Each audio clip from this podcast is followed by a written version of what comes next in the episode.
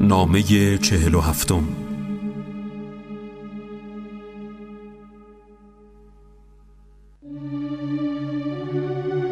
شما را به ترس از خدا سفارش می کنم. به دنیا پرستی روی نیاورید گرچه به سراغ شما آید و بر آنچه از دنیا از دست می دهید اندوهناک مباشید. حق را بگویید. و برای پاداش الهی عمل کنید. و دشمن ستمگر و یاور ستم دیده باشید.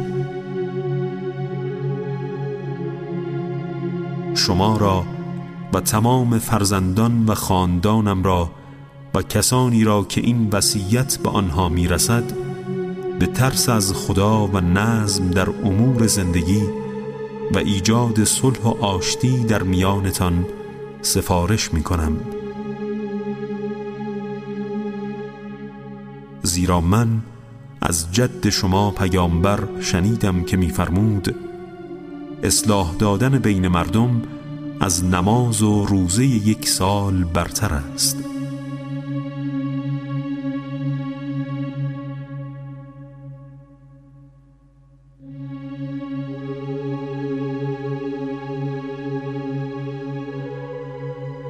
خدا را خدا را درباره یتیمان نکند آنان گاهی سیر و گاه گرسنه بمانند و حقوقشان ضایع گردد.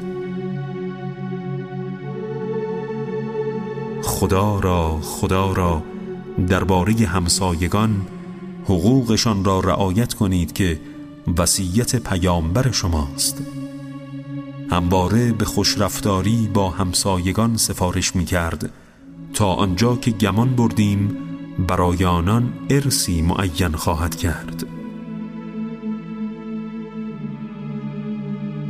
خدا را خدا را درباره قرآن مبادا دیگران در عمل کردن به دستوراتش از شما پیشی گیرند. خدا را خدا را درباره نماز چرا که ستون دین شماست.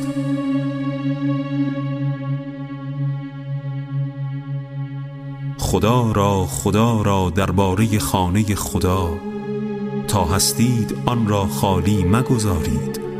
زیرا اگر کعبه خالی شود مهلت داده نمی شوید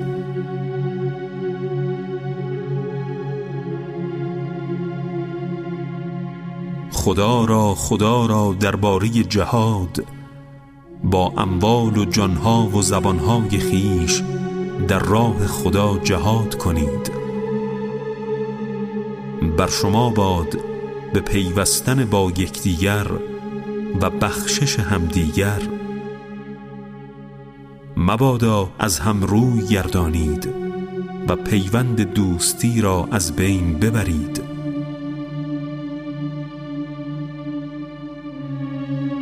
امر به معروف و نهی از منکر را ترک نکنید که ترک آن باعث می شود بدهای شما بر شما مسلط شوند. آنگاه هرچه خدا را بخوانید جواب ندهد.